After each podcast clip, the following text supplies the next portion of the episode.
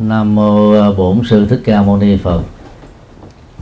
Kính thưa à, sư cô Như Huệ, gia đình anh Quảng Trí và Diệu Huệ cùng tất cả các quý Phật tử có mặt tại đầu tràng của gia đình anh Quảng Trí và Diệu Huệ. Anh Quảng Trí có à, lời đề nghị là tối hôm nay đó chia sẻ với à, các quý Phật tử đề tài về cõi âm. Nhân à, dịp này thì à, xin nói thêm đôi điều về chủ đề về nêu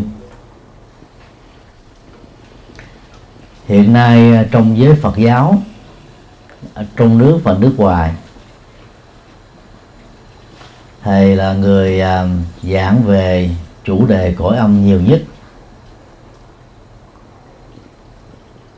Vào à, năm 1984 khi à, ở tại chùa Đại Giác đó mỗi ngày thầy đều chứng kiến à, hòa thượng sư ông. Khi có gia đình nào dẫn người thân mà hoài nghi rằng là bị ma nhập á, thì sư ông á, hoặc trực tiếp làm hoặc nhờ thầy hai tức là đệ tử lớn nhất của sông làm phương pháp và truyền thống à, trong việc bắt ma diễn ra tại chùa Đại Giác nói riêng và tại các chùa nói chung. Đó là cho đội chuông hoặc là cho đội mỏ. Trong à, trường hợp à, đội mỏ đó, thì người bị hồ nghi là ma nhập đó sẽ ngồi trong tư thế à, bán già hoặc kiết già. Và trên đầu à, của người đó đó, thầy cả sẽ dùng một cái mỏ để lên trên và bắt đầu trì tụng thần chú đại bi. Sau đó, niệm danh hiệu của đức phật a di đà thì khi à, khóa lệ diễn ra trung bình khoảng được từ 10 cho đến 15 phút người bệnh à, sẽ bắt đầu có những cái à, biểu hiện như thể là trong cơ thể đó đó, đang có một hương linh. Giờ hương linh đó ứng xử bằng cách là nói một giọng khác, ứng xử với một tư cách của một con người khác. Có những người à, sẽ ứng xử như thể là không sợ vị thầy đang điều trị bệnh cho mình. Thậm chí còn nặng lời, mắng nhiếc chửi bế. Hoặc uh, cho rằng đó là pháp phật của người đang điều trị mình còn thua bản thân mình. Cho nên không có khuynh hướng nghe theo. Đại đa số sẽ có cái phản ứng là bắt đầu uh, chịu phục nghe theo lời hướng dẫn của vị thầy điều trị bệnh mình. Và lúc đó đó vị thầy sẽ hướng dẫn rằng là nương theo danh hiệu của đức phật a di đà hoặc là bồ tát quan thế âm. Qua tiếng mỏ và tiếng chuông đó thì uh, cái biểu hiện của người bị nhập đó đó là um, bắt đầu rung lắc cơ thể mới xuất ra khỏi cơ thể và người đó mới té ngã ở trên mặt đất. Rồi chỉ trong vòng một giây cho đến 3 giây người đó trở lại trạng thái bình thường. Nếu như chúng ta hỏi người đó chuyện gì vừa mới xảy ra. Câu trả lời phần lớn là không biết gì hết. Đối với à, phương pháp à, đội chuông á, thì à, đại hồng chung của chùa thì to. Cho nên người bị bệnh không thể đội cái chuông như là đội cái mỏ trên đầu. Một số chùa sẽ dùng phương pháp đó là yêu cầu người bị hoài nghi là mã nhập đó ngồi cạnh bên đại hồng chung và vị sư hoặc là sư cô điều trị bệnh đó sẽ dùng cái giá đánh chuông đánh vào cái tiếng chuông niệm danh hiệu của Phật và cứ như thế hoạt động chú hoặc là niệm danh niệm Phật. Rồi đối thoại ở giờ phút ờ, thứ 10 trở đi thì cái hiện tượng mà cái cái um, tình như là bị nhập đó bắt đầu nó xuất ra và người đó trở lại người bình thường dầu là sử dụng phương pháp đánh chuông hay là gõ mỏ theo thầy đó cái tác dụng trong tình huống này chỉ là tác dụng tâm lý thôi. Có người à, tác dụng tâm lý cao đó có thể kéo dài trạng thái chấn an đó trong vòng 6 tháng. Đại đa số đó là vài ba tuần lễ tình huống đó bắt đầu trở lại bình thường. Và mỗi khi ờ, cái hiện tượng mà được gọi là ma nhập đó đã xuất hiện thêm một lần nữa trong cơ thể của người bị bệnh này,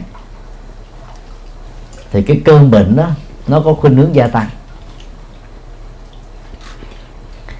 Hiện nay ờ, tại Việt Nam, phần lớn các chùa đều sử dụng phương pháp vừa nêu. Khi chính thức làm trụ trì chùa giác ngộ vào năm 1992 tức cách đây 23 năm đó, thầy à, cũng đã từng sử dụng phương pháp đó. Cho đến à, năm 2002 sau khi à, chính thức trở về chùa giác ngộ từ ấn độ đó, thì thầy sử dụng phương pháp này cho đến năm 2010 và trong quá trình điều trị đó, kiểm chứng lại những cái kết quả mà người thân báo cáo bằng à, kinh nghiệm của cá nhân và đồng thời nghiên cứu thêm về tâm thần học, những biểu hiện bệnh lý của những bệnh nhân tâm thần tại trung tâm tâm thần bà rịa vũng tàu. Mà trên dưới thì gặp không dưới là 2.000 người đồng thời um, nếu không um, đi Phật sự ở các tỉnh hoặc là thuyết pháp ở nước ngoài đó, trung bình um, cứ mỗi ngày có ba trường hợp người thân dẫn uh, bệnh nhân bị tin là ma nhập đến nhờ thầy điều trị. Thì có quá trình nhiều năm như thế và tiếp xúc nhiều như thế đó thì thầy mới rút ra được một cái nhận thức mà ngay sau đây thầy sẽ chia sẻ. Đó là trên thực tế, hoàn toàn không có bệnh ma nhập. Từ à, năm 2010 đó, cũng có trên 100 trường hợp của năm đó đó được điều trị. Thì có một trường hợp à, để lại cái suy nghĩ rất là sâu sắc ở trong thầy. Một người phật tử dẫn một người bạn phật tử đến nhờ thầy trị bệnh ma nhập tại chùa giác ngộ. À, dầu cũng sử dụng phương pháp truyền thống đó là gõ mỏ như thầy thì không có đặt nặng về vấn đề tụng chú đại bi mà phát triển cái phương pháp đối thoại. Thì trong lúc đối thoại đó người tin rằng là mình bị ma nhập đó sẽ nhập một cái dây đó và thông qua cái cách khơi mở câu chuyện người đó bắt đầu tự sự kể lại rằng là mình ở đâu chết vào lúc nào hoàn cảnh gì. Và phần lớn cái chết đó, đó đều là lâm ly bi đát khổ đau bất hạnh. Cho nên à, cái tâm trạng của cái người tin là mình bị nhập đó mới tiếc nuối không nguôi và do vậy cứ đeo bám tìm kiếm cái tình thân tình thương bao gồm vợ chồng cha mẹ con cái ờ, người thân trong họ tộc mà tình trạng bị dướng kẹt đó được diễn ra dài lâu hơn cái thời gian mà lẽ ra mọi người phải tái sinh đó, theo luật nhân quả đã quy định.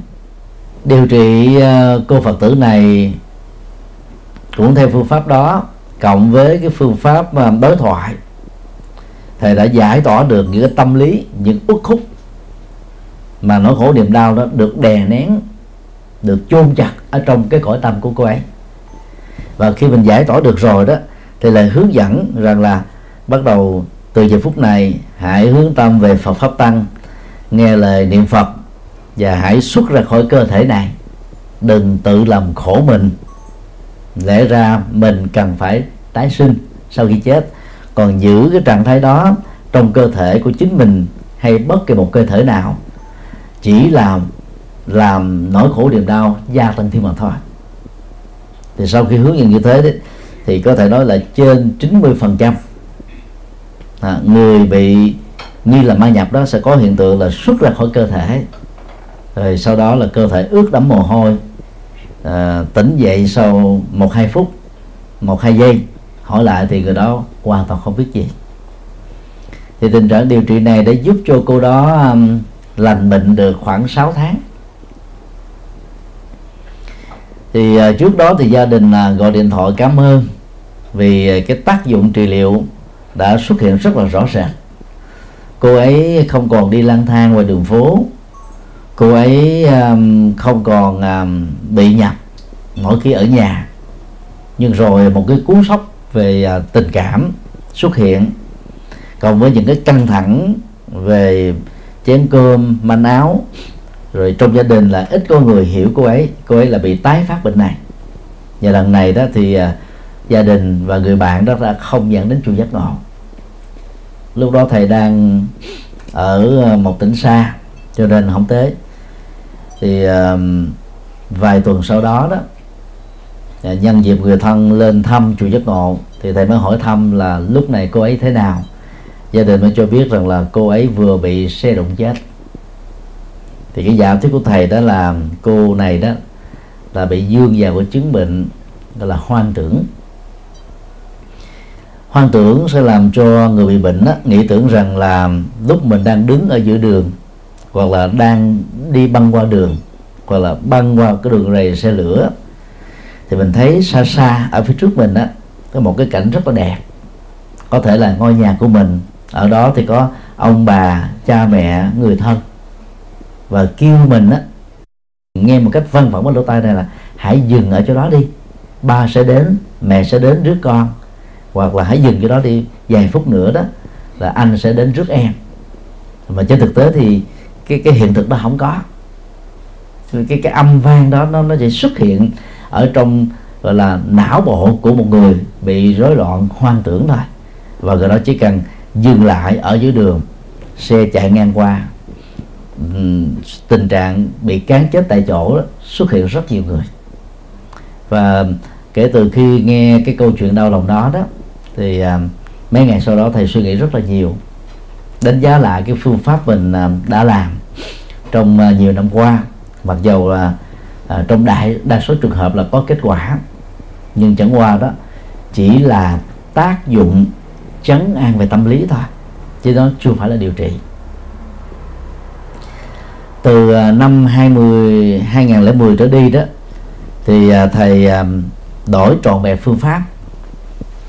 Một mặt đó là sử dụng cái kỹ năng đối thoại để khai thác giúp cho cái người bị bệnh đó gọi là chia sẻ nỗi khổ niềm đau mà người đó đang bị dướng phải. Thông thường à, rất nhiều gia đình, bao gồm cha mẹ, hoàn toàn bị thất bại trong việc truyền thông à, với cái người bị bệnh. Cho nên đó, người bệnh đã không mạnh dạng, bộc bạch ra nguyên nhân của nỗi khổ niềm đau. Nhưng khi đến chùa bằng kinh nghiệm đó, thì trong vòng nhiều nhất là 7 phút, mà phần lớn khoảng chừng 2 phút thôi. Bệnh nhân đã kể ra những nỗi khổ niềm đau. Và các câu hỏi mà thầy thường hỏi bao gồm như thế này. Có từng sử dụng các loại ma túy tổng hợp bao gồm đập đá, thuốc lắc, hít keo hay không? Câu hai đó là có bị ruồng bỏ tình yêu, dẫn đến tình trạng thất tình hay là yêu một chiều, hoặc là thề non hẹn biển nhưng mà rồi đó đường ai lấy đi hay không? Câu hỏi ba đó là nếu là nam đó, có từng uống rượu sau 12 giờ khuya cho đến 3 4 giờ sáng mà việc đó diễn ra rất là thường xuyên hay không? Câu hỏi 4 đó là có chơi game điện tử, chat trên internet, là xem tivi quá 4 tiếng trên một ngày hoặc nhiều hơn hay không? Câu hỏi năm đó là có bị thất bại, thất nghiệp, phá sản hoặc là nợ nần chồng chất dẫn đến cái nỗi khổ niềm đau mình phải xa lánh mọi người hay không? Câu hỏi 6 đó là có bị lợi dụng hoặc chà đập nhân phẩm hay là cưỡng bức tình dục hay không?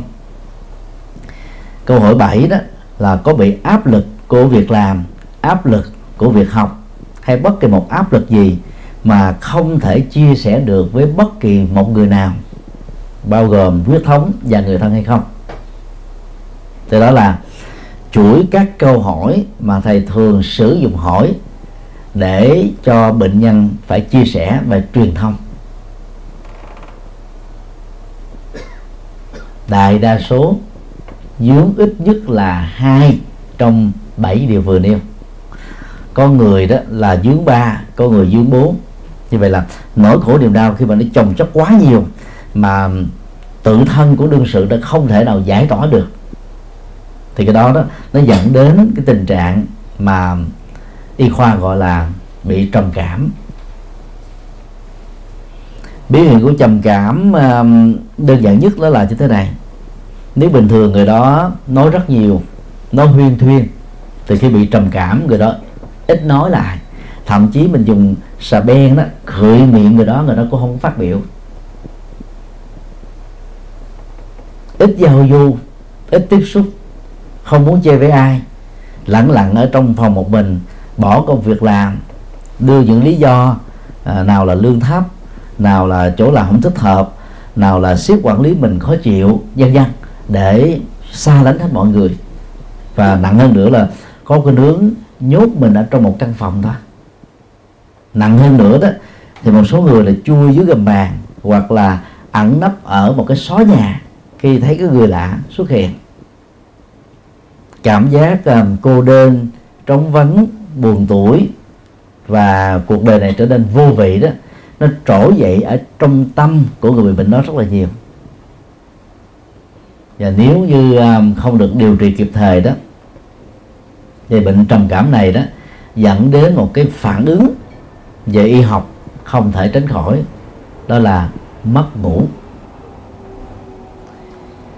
Chỉ do trong vòng 10 ngày mà không ngủ được, với các cái nguyên nhân nỗi khổ niềm đau nêu trên, và không giải tỏa được nó, mà cũng không hề uống thuốc ngủ đó, thì gần như là 95% các bệnh nhân sẽ bị rơi vào chứng bệnh được gọi là rối loạn tâm thần đa nhân cách. Hay gọi tắt là rối loạn đa nhân cách. Ở đây bệnh nhân à, đang đóng vai một người hoàn toàn khác với chính họ. Ví dụ như à, một cô à, bị ruồng bỏ tình yêu, gặp áp lực trong cuộc sống, không chia sẻ với ai được, rồi nướng thời gian của mình vào trên internet, nhiều tiếng đồng hồ, và đến mất ngủ, bệnh này xuất hiện thì à, cô ấy đó sẽ có thể đóng vai là một bà già 80 tuổi hoặc là một bé gái dài 3 tuổi. Khi đóng vai bà già 80 tuổi đó thì cô ấy sẽ nói giọng của một bà già, sẽ đi cái tướng khệnh khạng, khó khăn, mệt mỏi, đừ đẳng của bà già. Nhưng mà khi đóng vai là một cô bé vài tuổi đó thì cái giọng cô ấy là uốn éo nó nó nó như là một uh, trẻ thơ thôi. Và ứng xử một cách rất là giản dị vô tư như là một trẻ thơ. Trong trường hợp là người bị bệnh đó, là ở tuổi lão niên có thể là 70 tuổi. Nhưng khi rối loạn đa nhân cách làm cho người đó đóng vai đó là một người tuổi đôi mươi thì người đó sẽ có cái cái sức ăn á, là bằng với hai ba thanh niên thậm chí bình thường à, người ấy đi không nổi. Nhưng mà khi bị rối loạn đa nhân cách này xuất hiện thì ông già bà già đó mạnh khỏe mà hai ba người khác không ghi được. Từ điều này đó rất nhiều người trong đó bao gồm các tu sĩ thường ngộ nhận rằng là có một uh, hương linh chết quan ức chết bất đắc kỳ tử chết mà chưa sẵn lòng chấp nhận cái chết diễn ra với mình một sự thật đã nhập vào thân thể này, mượn thân thể này để nói và truyền đạt các cái thông tin cần thiết cho gia đình hoặc là cho những người xung quanh. Bởi vì người ta chưa thể lý giải được tại sao về phương diện logic, một bà già 80 tuổi bình thường đi không nổi mà bị hiện tượng này đó thì có thể đi rất là khỏe, bình thường ăn không được, nhưng mà khi bị hiện tượng này đó, có thể ăn ba tô cơm tính à, logic đó đó hoàn toàn không kèm theo chân lý. Là người à, nghiên cứu à, hiện tượng này từ năm 1984 lúc đó, bằng cái thói quen quan sát sư ông của mình làm công việc điều trị bệnh. Rồi đến năm 92 khi chính thức làm chủ trì, gặp thường xuyên việc đó và được nhiều người nhờ làm công việc đó. Cho nên à, theo thầy đó thì cái rối loạn đa nhân cách đó nó làm cho người ta nó khác với con người của chính họ theo chiều hướng đặc biệt hơn. Và đây là nguyên nhân mấu chốt dẫn đến cái ngộ nhận rằng có một hương linh chết vất vưởng chưa được đầu thai mượn thân thể này để làm công việc đáng làm. Thế thì à, chúng ta lý giải thế nào đối với những trường hợp người bị rối loạn đá đó bình thường không có kiến thức ngoại ngữ. Nhưng khi hiện tượng này xuất hiện đó người đó có thể sổ tiếng anh hoặc nói tiếng pháp nói tiếng miên. Mà đăng ký đó họ tộc ba đời của người đó chẳng hề có gốc gác gì với những ngôn ngữ này. Chúng tôi đã từng gặp hiện tượng như thế. Theo um, duy thức học Phật giáo đó. Tâm thức của chúng ta đó không phải mới có từ kiếp sống hiện tại này. Cuộc sống theo Phật giáo là một cái đường dài vô tận, không có điểm bắt đầu. Đó là truy về quá khứ, chúng ta có hàng trăm nghìn kiếp sống trước. Và um, truy về tương lai đó thì chúng ta sẽ có nhiều kiếp sống không cùng tặng trải qua một kiếp sống trung bình 60 năm, thì toàn bộ những cái à, nghiệp chung, nghiệp riêng do chúng ta sống, bao gồm triết học, tôn giáo, phong tục tập quán, kinh nghiệm cá nhân, theo đức phật là không mất đi. Nó tồn tại dưới dạng các năng lượng và cái đó đạo phật gọi là bi cha, tức là hạt giống. Và hạt giống này đó chỉ cần có những chất xúc tác thích hợp thôi nó sẽ trỗi dậy khi điều kiện thích hợp đó hội đủ. Cũng giống như à, ở à, các nước châu Âu châu Mỹ châu Úc vào uh, những cái tháng um, tuyết phủ đó thì uh, những cái um, loại nước mạch được gieo trồng trước đó đó nó gần như là nó ngủ quên suốt mấy tháng trời.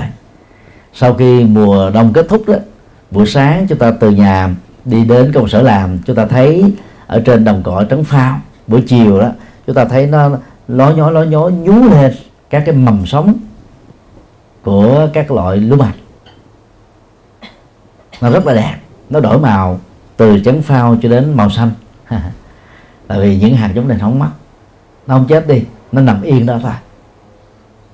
Thì cũng tương tự như thế đó, là à, những người bình thường không có kiến thức ngoại ngữ khi bị rối loạn đa nhân cách đó, họ sử dụng được một cái nguồn kiến thức mà ở kiếp trước nào đó đó họ đã từng có.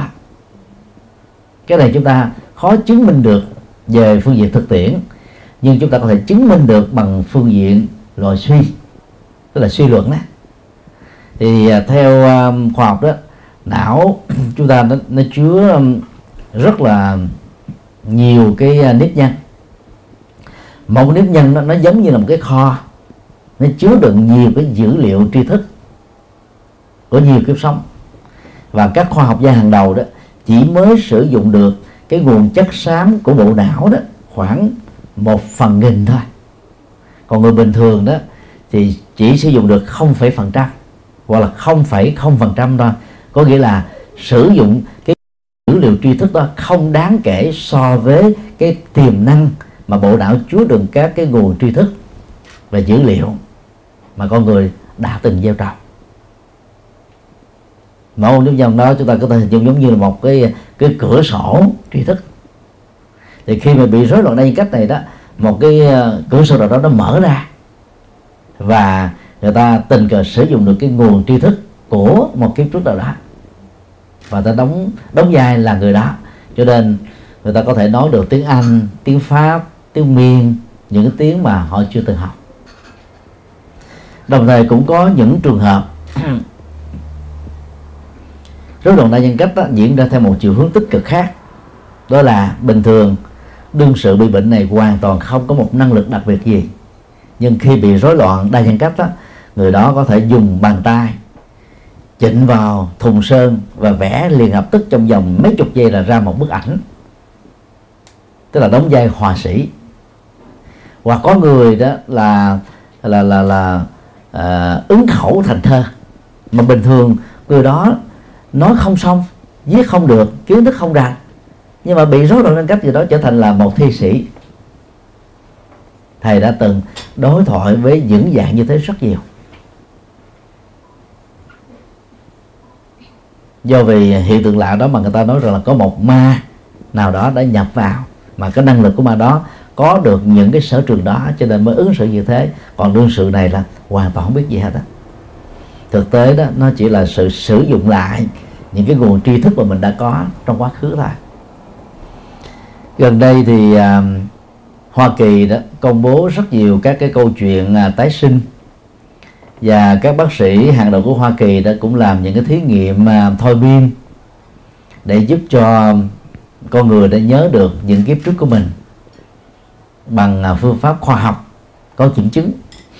Thì à, một số cô cậu bé đó kể lại à, trước đó mấy năm. Tức là cái số năm đó nó bằng với cái số tuổi cộng với 10 tháng nữa. Thì cô bé, cậu bé đó là một người nào đó sống ở trong một gia đình nào đó. Vợ như thế nào chồng thế nào cha mẹ anh em con cái ờ, mô tả cái nhà rất là chi tiết. Những cái đặc thù của cái căn nhà đó và cái lối sống của đương sự mà cô cậu bé đó đóng vai à, ờ, ở cái cái hậu thân đó rất là chính xác.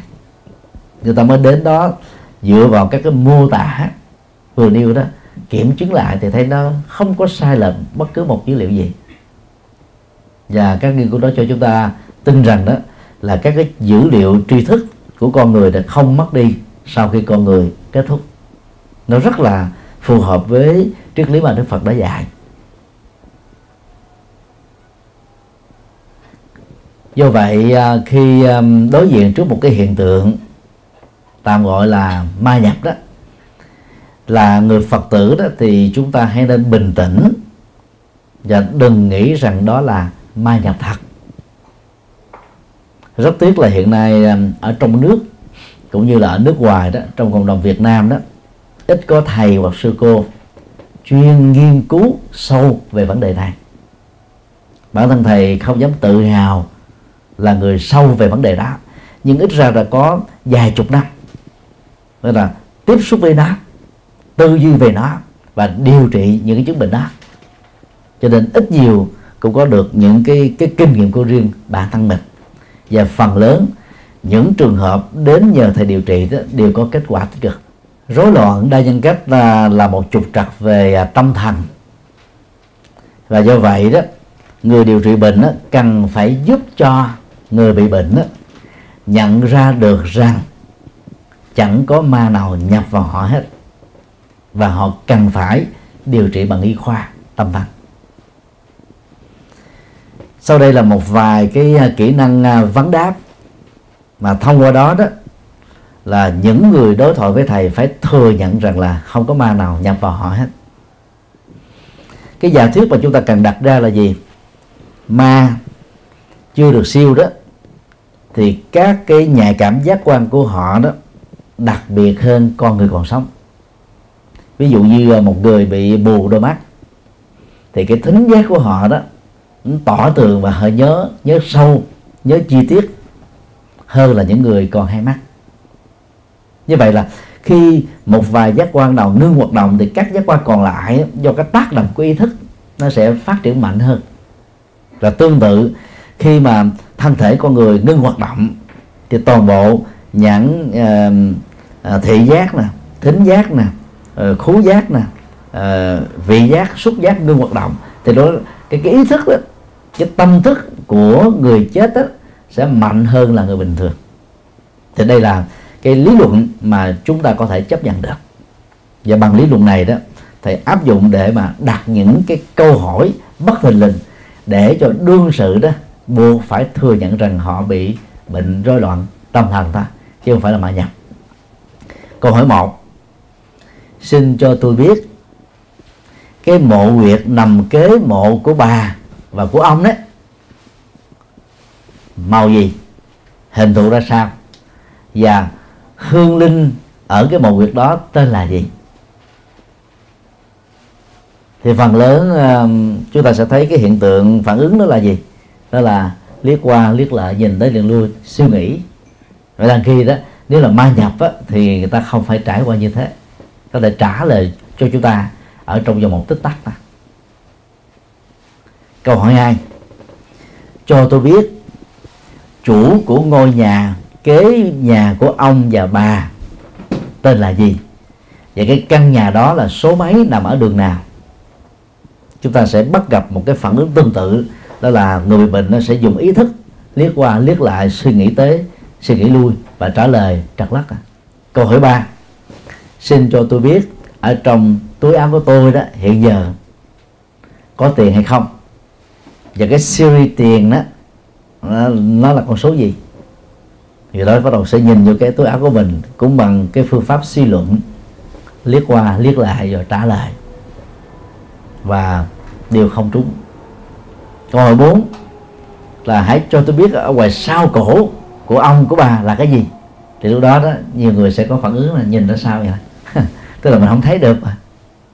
Chứ nếu mà cái người mà không bị giới hạn đó, để không gian vật lý đó thì người ta có thể trả lời liền câu đằng này xây qua sự lợi chúng ta biết là thì bằng bốn câu hỏi đó đó thầy đã đẩy dồn cái người bị bệnh vào một cái thế mà họ không thể chối từ rằng là họ đang bị bệnh.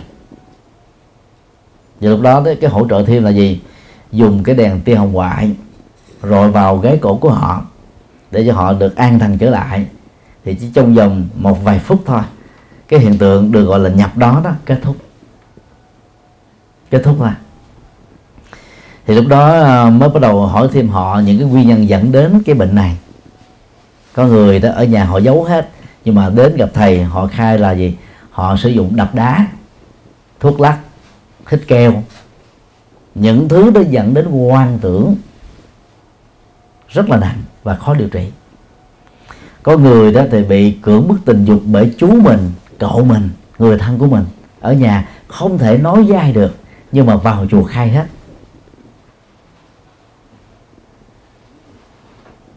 Có người thì chơi game điện tử, chat internet tức là thâu đêm suốt sáng, ở nhà giấu hết nhưng mà vô chùa nói.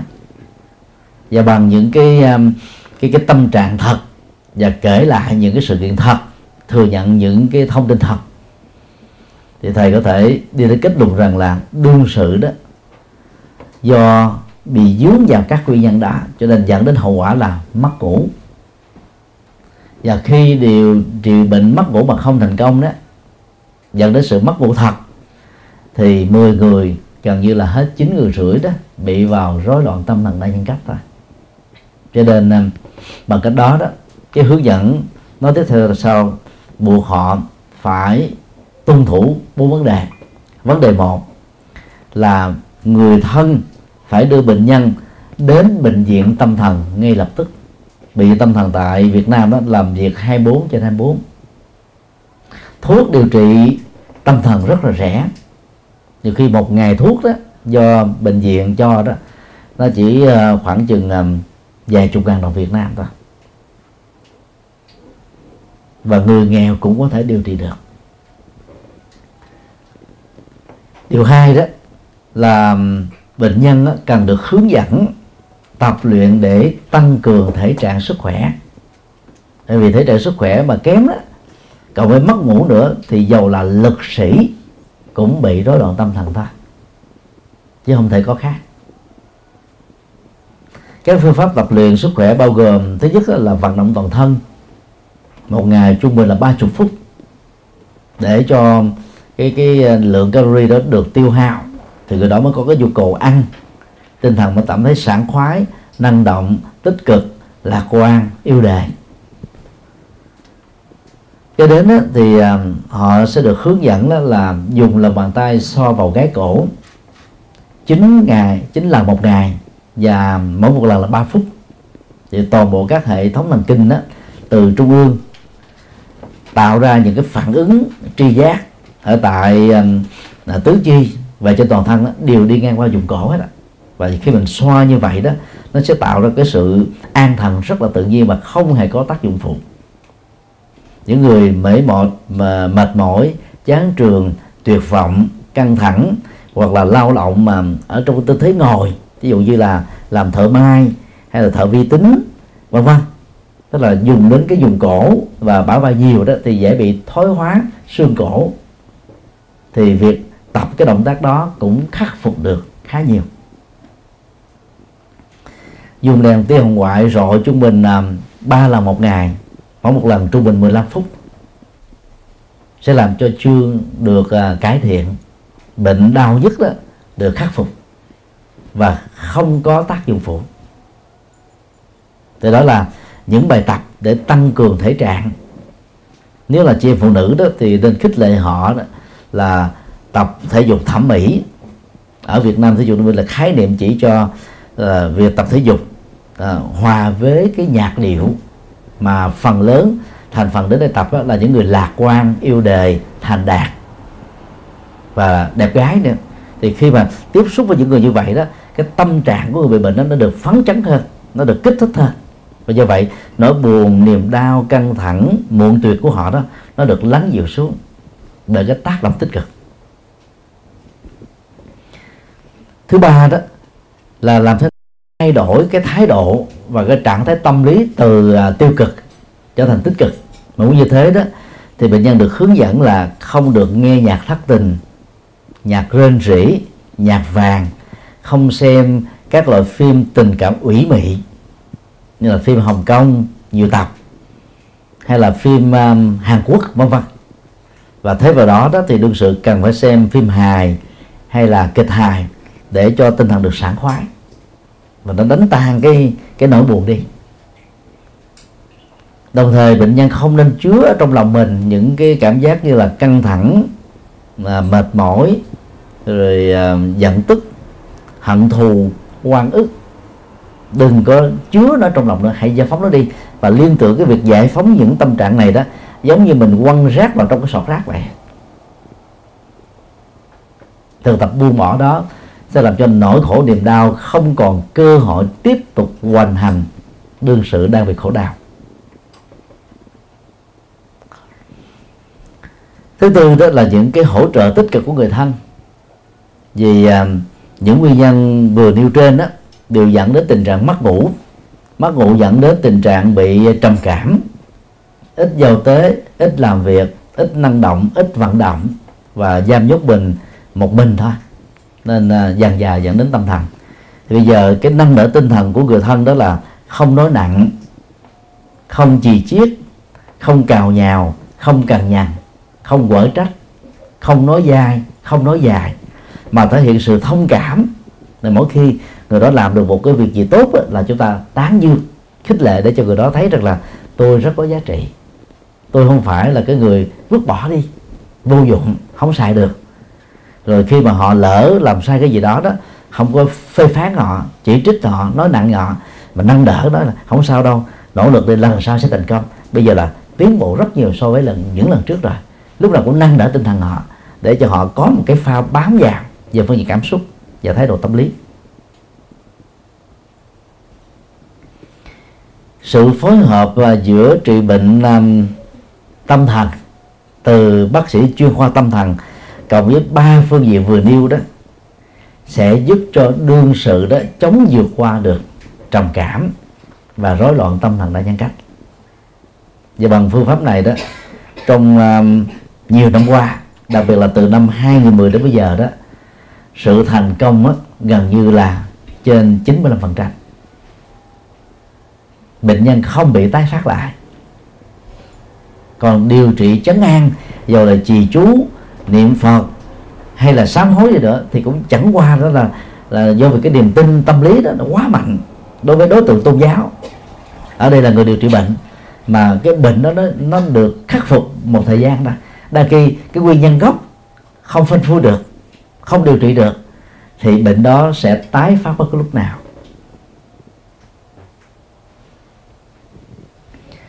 Nói một cái khác là không có hiện tượng ma nhập thật, chỉ có hiện tượng rối loạn tâm thần đa nhân cách thôi cho nên à, nếu quý vị à, có người thân hoặc bạn bè dướng vào chứng bệnh này mà họ đã từng đi thầy A, thầy B, không có kết quả đó, thì khuyên họ là đừng nên đi thêm bất cứ một thầy nào nữa, bao gồm thầy phong thủy, thầy địa lý, thầy bói toán thầy đồng bóng, thầy pháp, thầy bùa, thầy bất ma, thầy nhân điện, thầy huệ cảm. Thậm chí là thầy tu, phật giáo. Vì đến những chỗ này đó, cái thông tin mà bệnh nhân và người thân đón nhận á, phần lớn là giống nhau. Tức là có một con ma đang nhập vào, mà trên thực tế thì không.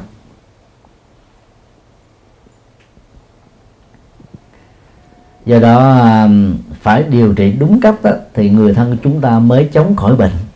Đỡ tốn tiền. Bất cứ là điều trị y khoa loại bệnh gì nếu trị đúng bệnh đó, là bệnh thuyên giảm liền ngay lập tức thôi. Còn hết nó đòi hỏi đến cái cái trường kỳ. Thì trị bệnh rối loạn tâm thần là những cách cũng thế. Nếu cái giả thuyết về bệnh này đó đã đúng rồi đó thì việc uống thuốc tâm thần rối loạn đa nhân cách chỉ trong vòng hai, ba ngày thôi. Người đó sẽ ngưng cái biểu hiện đó liền, hoặc là giảm thiểu một cách khá đáng kể. Thỉnh thoảng sẽ có những trường hợp đó là bị phản ứng phụ do cái liều mà bác sĩ cho toa đó cao hơn cái bệnh mà bệnh nhân đang bị dướng phải. Từ đó chúng ta phải hợp tác với bác sĩ à, để mà điều chỉnh thuốc, thay đổi thuốc thích hợp. Chứ đừng vì cái cái phản ứng đó mà chúng ta nghĩ rằng là bệnh này chị chưa đúng, cho nên mình bỏ bác sĩ rồi đi điều trị các phương pháp, gọi là, mê tín dị đoan, dẫn đến tình trạng là bệnh nhân sẽ bị bệnh nặng hơn. Luôn tiện đây đó thì à, thầy xin nói thêm về cái à, cái cái chứng bệnh mà dân gian thường gọi là bóng đè. Bệnh này thầy cũng nghiên cứu khá lắm. Những người à, bị bóng đè đó sẽ có cái cảm giác là trên cơ thể của mình đó, có một con ma với một cái bóng đen rất là to lớn khỏe phủ trùm lên giống như cái mền trùm lên một cái cơ thể vậy. Người đó cố tình gọi là vẫy vùng nhưng mà hoàn toàn trở nên bất lực. Mẹo vật để thoát ra khỏi cái bệnh đó đó đó là chúng ta chỉ cần tập trung vào một âm tiết gì đó thật là thật là, là rõ ràng. Và nỗ lực phát ra được cái âm tiết đó thì toàn bộ cái bệnh đó nó kết thúc. Là những người phật tử đó thì chúng ta có thể à, mượn à, âm tiết nam mô a di đà phật hoặc gọn hơn là mô phật. Còn những người thuộc các tôn giáo khác đó thì có thể lấy đối tượng là sùng kính ở trong tôn giáo đó nhắc đến tên người đó thôi. Tập trung để chúng ta dễ mà dễ tập trung và khi phát ra được âm tiết ở trong đầu đó, là tự động cái hiện tượng bị đè này kết thúc ra. Thực ra đó, bóng đè là không có thật. Mà đó là một cái tình trạng gọi là mất phản ứng thần kinh tạm thời, diễn ra trên toàn bộ cơ thể của người bệnh. Nguyên nhân dẫn đến cái bệnh này thì có rất nhiều. Chẳng hạn như ngày hôm đó làm việc kiệt sức và không có ăn uống. Rồi trước khi đi ngủ thì không có gọi là dùng máy đánh bóp hay là dùng tay so bóp. Cho nên máu huyết của nó, nó không được lưu thông. Chỉ cần nằm sai tư thế là có thể dẫn đến hiện tượng này. Hoặc là đang ngủ ở ngoài trời do ở trong nhà quá nóng nhất là những nước nghèo như Việt Nam. Thì xương nó xuống đó nó làm cho cơ thể bị nhiễm lạnh. Và cái phản ứng thần kinh của toàn bộ cơ thể đó bị mất đi. Nó làm cho người ta bị cứng lại. Mà nếu lúc đó đó không có cách để mà thoát ra được đó, thì người đó sẽ chết luôn ở trong đêm. Tình trạng chết ngoài trời do mất phản ứng thần kinh đối với người Ấn Độ không phải là ít. Như uh, mùa hè tháng 5 2015 thì cách đây uh, có một tháng thôi Ấn Độ chết trên 2.000 người. Do độ nóng á, à, 50 độ C ở miền trung của Ấn Độ. Và những người mà chết đó đó có thể nói là một trăm phần trăm là những người vô gia cư. Sống cảnh màn trời chiếu đất tức là họ sống bên ngoài đường đó. Họ ngủ ở trên mặt đất không có cái gì để che đậy thì xương nó xuống cộng với cái nóng ở dưới đất nó lên đó nó làm dẫn đến cái tình trạng bị mất phản ứng thần kinh và chết luôn ở trong đêm. Năm nào tình trạng đó cũng xảy ra. Còn đến những cái mùa lạnh đó, thì à, thường cái độ nó xuống rất là thấp có khi uh, có năm đó nó còn là một độ C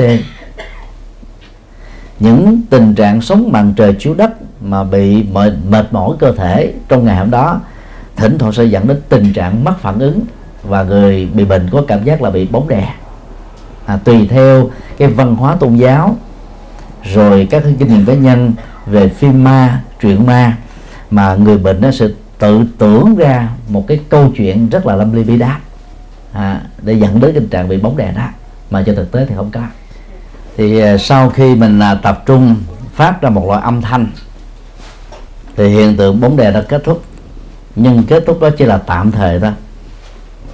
Để hiện tượng bóng đè không diễn ra thêm một lần nữa trong đêm ngủ đó thì đương sự nó cần dùng đèn tia hồng ngoại rọi vào gáy cổ của mình. Nếu trong nhà không sẵn bóng đèn đó thì dùng bóng đèn tròn 100W nó có cái độ nóng nhất định đó mà rồi vào, thì thần kinh ở đây nó sẽ được ổn định. Lúc đó là khi mình thức dậy đó, nó nhức thần kinh, nó nhức băng băng băng băng như là muốn vỡ tung cái ốc mình ra vậy đó. đó là rối loạn thần kinh đó. Rồi đèn vô là nó thư lắng liền, ngay lập tức. Còn trong trường hợp cũng không có bóng bóng đèn nữa, thì chúng ta chỉ còn một sự lựa chọn duy nhất thôi, là dùng lòng bàn tay, so vào gáy cổ, trung bình 5 phút sau đó dùng tay trái so tay phải dùng tay phải so tay trái dùng hai tay cho toàn thân. Rồi à, vừa so như vậy vừa bước đi để cho các cái phản ứng thần kinh đó, ở trên cơ thể đó nó được trở lại bình thường. Nếu gối đang nằm cao thì đổi gối cao. Như cái gối đó đó à, cả một năm trời rồi chưa giặt mồ hôi mồ kê đó nó chảy ở trên cái túi áo gối đó thì chúng ta phải lập tức bỏ áo gối đó liền và lấy cái một cái khăn sạch đặt lên trên đó, nằm lại, ngủ, thì hoàn toàn không bị hiện tượng đó nữa. Cũng có những trường hợp mà chị em phụ nữ trong thời kỳ à, kinh nguyệt, cái thể trạng cơ thể nó bị xuống thấp. Rồi à, ngày đó ăn kiêng cử quá nhiều, không đủ chất. Hoặc là ở trong cái phòng, hoặc quá nóng, hoặc quá lạnh.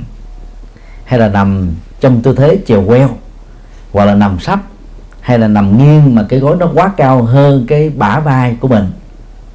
Hoặc là à, nằm ngửa mà gối cũng quá dày hay là nằm niệm độ dày nó quá nhiều và độ thụng nó nó quá quá nhiều.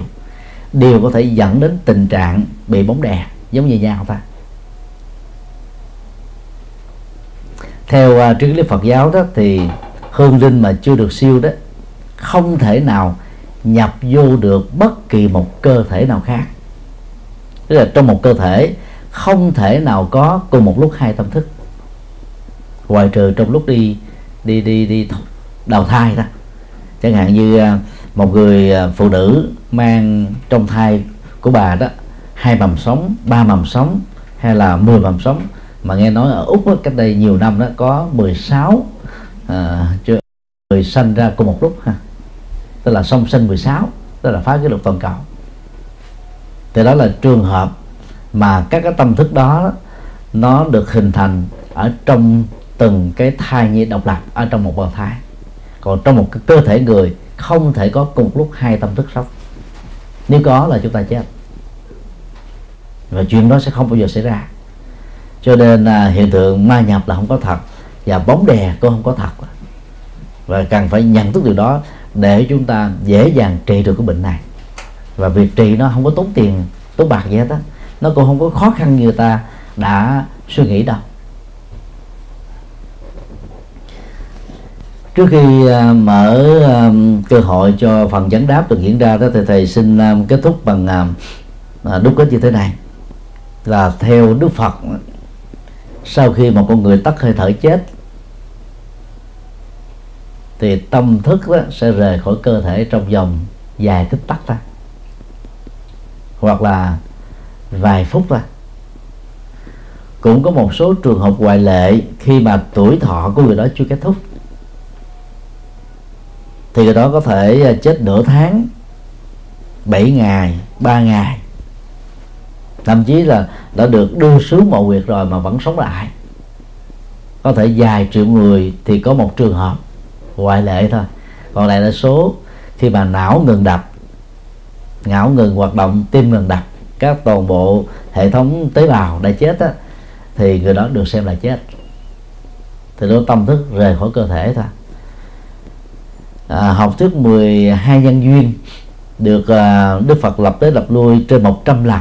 Ở trong kinh điển Bali đó khẳng định rất rõ là à, khi mà tắt hơi thở đó, thì cái cái cái thức tái sinh còn được gọi là tâm tái tục đó sẽ lập tức có mặt ở trong một bào thai của người mẹ hay là giống cái theo nghiệp thì hoặc nghiệp ác.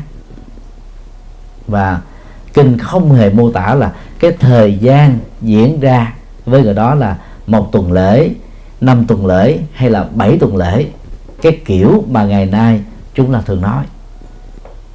Như vậy học thuyết mà bảy tuần thất đó hương linh chết đó, mới kết thúc được cái cái quyết định định nghiệp tái sinh. Chẳng qua chỉ là học thuyết của Phật giáo Trung Quốc thôi, chứ không phải của Đức Phật Thích Ca.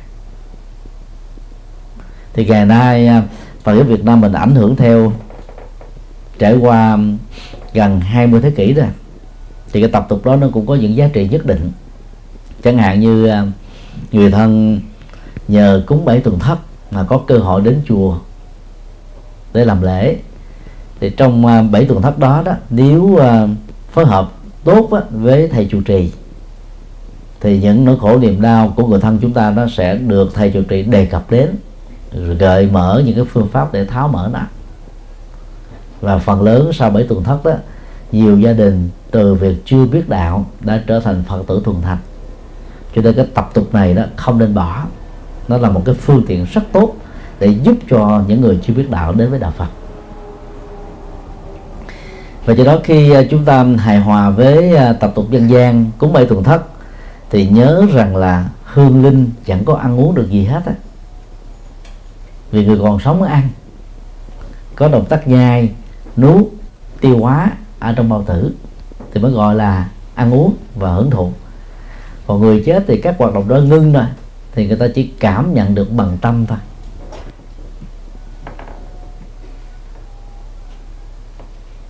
Do đó um, đừng tốn kéo quá nhiều tiền bạc cho việc cúng kính các tuần thất.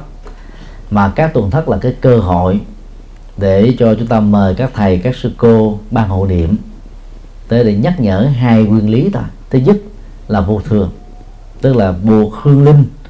Phải thừa nhận rằng năm tháng ngày giờ khai tử chính là thời khắc họ không còn là thành viên của gia đình nữa họ không còn là thành viên của sự sống nữa, mà họ trở thành là một thành viên mới ở trong một bào thai mới, mà trung bình 10 tháng sau họ mới trở thành là một đơn vị sự sống. Đúng nghĩa, đúng với luật định.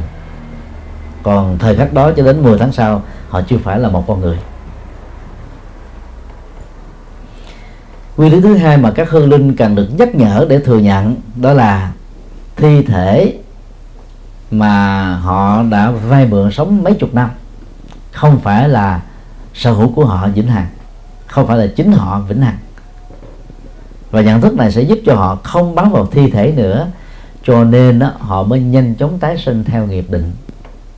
Đó là hai nội dung rất căn bản mà tất cả các khóa hộ niệm á, với tư cách là người hộ niệm chúng ta phải nhắc nhở hương linh và giúp cho hương linh sống được với nhận thức đó để không trì hoãn tiến trình tái sinh. Còn trong à, thời gian 7 tuần thất đó bằng mối quan hệ tình thân huyết thống giữa ta và người chết đó, thì mỗi người nằm mơ một kiểu khác nhau.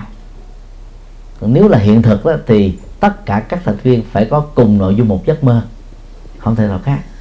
Ví dụ à, các vị phật tử đang nhìn lên thầy thầy đang mặc chiếc áo nhật bình màu vàng thì không thể nào có một người nào đó trong phòng này nói rằng là, thầy nhật từ, hôm nay có mặt ở nhà anh quản trí, mặc chiếc áo màu nâu được. Tưởng sẽ làm cho chúng ta đánh giá cái hiện thực khác với bản chất của hiện thực đang diễn ra. Còn nhận thức đúng hiện thực đó, thì không thể nào có khác. Thì tương tự, tình trạng mà chúng ta mơ thấy người thân của mình về, than giảng rằng là chết với âm phủ lạnh lắm không có tiền tiêu xài không có uh, tiền mua thuốc thang khi bệnh tật. À, con cháu hãy mua giấy vàng mã đốt để cho người thân mình sử dụng. Rất nhiều người mê tín dị đoan đó có những giấc mơ như vừa nêu. Và đang khi gia đình mình khấm khá đâu có tốn kém bao nhiêu tiền người ta sẵn sàng bỏ ra vài triệu đồng thậm chí có nhiều gia đình giàu sang ở miền bắc đó bỏ ra đến cả trăm triệu đồng để mua vàng mã mà đốt cho người thân của mình. Cho đó là mê tín. Chẳng hề có âm phủ với lòng đất. Như nho giáo đã khẳng định. Phật giáo xác định rất rõ là sau khi chết ta tái sinh theo nghiệp thôi cho nên à, thay vì đốt với vàng mã đó thì chúng ta hãy lấy cái tiền đó đó à, làm các cái công tác từ thiện rồi nhân danh người chết để hồi hướng công đức cho họ thì theo kinh địa tạng đó người chết hưởng được một phần bảy công đức. Còn người làm á, trực tiếp á, thì hưởng được 6 phần bảy công đức. Cái đó nó có ý nghĩa xã hội và nhân sinh rất là cao cũng rất là thực tiễn. Cho nên um, đừng nên tốn kém tiền bạc cho cái phong tục tập quán vốn không phải của đạo Phật này.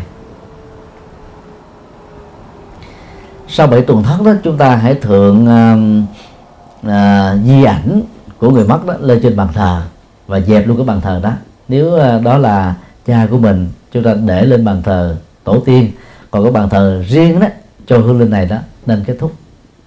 Không cần thiết nữa. Và từ lúc chết cho đến lúc mà kết thúc bảy tuần thất chúng ta không cần phải cúng cơm. Còn à, mỗi tuần thất đó ở các chùa vẫn phương tiện bài cơm nước ra cúng để làm hài lòng phật tử thôi. Còn học thuyết đó hoàn toàn không hề có ở trong bất cứ một bài kinh nào. Cũng chưa bao giờ có đức phật nào nói cái điều đó, dạy điều đó, buông điều đó.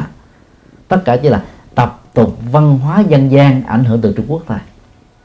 Và nhiều thầy không mạnh dạng nói những điều này ra. Vì nói phải giải thích. Rồi quần chúng lại thắc mắc. Rồi giải thích thắc mắc nó cứ rất là dài dòng. Đang khi chiều theo các phật tử, nó khỏe hơn thì đó là cái cái thói quen mà các chùa đã làm trong thời gian qua. Cho nên là chúng ta cúng thì chủ yếu là để à, à, nhớ ơn cái người đã chết đối với gia đình. Rồi nhắc nhở cái cái hạnh uống nước nhớ nguồn để à, gia tộc đó ngày càng phát huy cái truyền thống tốt đẹp mà người chết đã đóng góp cho gia đình xã tắc và đất nước nói chung. Nói tóm lại đó hiện tượng ma nhập là không có thật. Cõi âm dưới lòng đất là không có thật. Cho nên sau khi chết, các hương linh sẽ không, gọi là, bám trụ vào cái nơi xảy ra tai nạn. Họ sẽ không bám trụ vào cái mộ huyệt mà người thân xây rất hoành tráng cho họ. Họ cũng không tồn tại ở trên nhà thờ từ đường, hay là bài vị, hay là cái bàn thờ dành cho họ họ cũng không thể bám víu vào trong cái chi ảnh mà người thân đang thờ họ một cách rất là trang nghiêm. Họ đều phải tái sinh theo nghiệp, không có một sự lựa chọn khác. Và do đó um, khi gặp các cái hiện tượng uh, bị ma nhập hay là bóng đè, thì uh, chúng ta cần uh, hỗ trợ cho đương sự hoặc người thân của đương sự thoát ra khỏi những cái chứng bệnh này nếu mà mình không đủ sức để làm như vừa được hướng dẫn, thì các quý vị có thể à, giới thiệu họ đến à, chùa giác ngộ. Nhưng mà để đảm bảo được gặp, và được điều trị đó, thì à, đương sự cần phải gọi điện thoại trước. Vì thầy bận nhiều việc, đến lúc đi chỗ này, chỗ kia, không có ở chùa, cho nên hẹn trước để khỏi phải đến lần thứ hai, khỏi mở mất thời gian thì đó là một vài điều thầy nói thêm về cái hiện tượng ma nhập mà trong nhiều văn giảng cũng đã có nói. Ở phần này hoặc là phần khác.